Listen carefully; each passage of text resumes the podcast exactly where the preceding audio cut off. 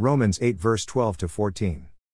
Verse 12 So then, brother, and sisters, we are not obliged to the flesh to live according to the flesh. Verse 13 For if you love according to the flesh, you are going to die. But if by the Spirit you put to death the deeds of the body, you will live. Verse 14 All those led by God's Spirit are God's children. Message Bible. So don't you see that we don't owe this old dwell yourself life one red cent? There's nothing in it for us, nothing at all. The best thing to do is give it a decent burial and get on with your new life. God's Spirit beckons. There are things to do and place to go. Paul wrote in Romans about the internal struggle that we will have that he was having in a personal Christian experience.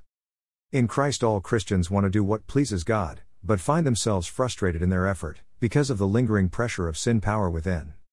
The struggle continues in almost every Christian life, but there is progress and victory possible only through the power of the Holy Spirit, and ultimately when Christ Jesus returns. Once we accept Christ Jesus for what he has done on the cross, there are no spiritless believers. We are no longer in the flesh but are freed from a merely human, powerless life. The Spirit grants spiritual life to believers at the point of salvation, acceptance of Christ Jesus.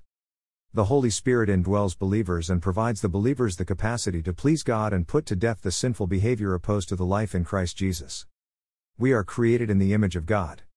Father, Son, and Holy Spirit, three parts being, we are body, soul, and spirit. Before we accept Christ Jesus, our soul, control our body and our spirit, with head knowledge, knowledge of the world.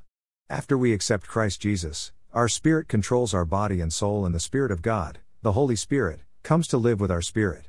We have been restored to the relationship God created us for. This is where faith comes to the fore, we have to let go and let God be the driving force in our lives. Romans 8 verses 15 to 16 This resurrection life you receive from God is not a timid, grave tending life. It's adventurously expectant, greeting God with a childlike what next, Papa?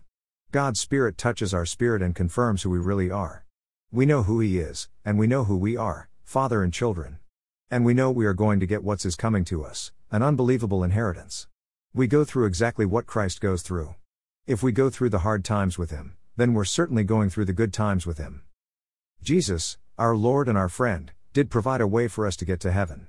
Through his sacrifice on the cross, he made it possible for us to actually become God's children.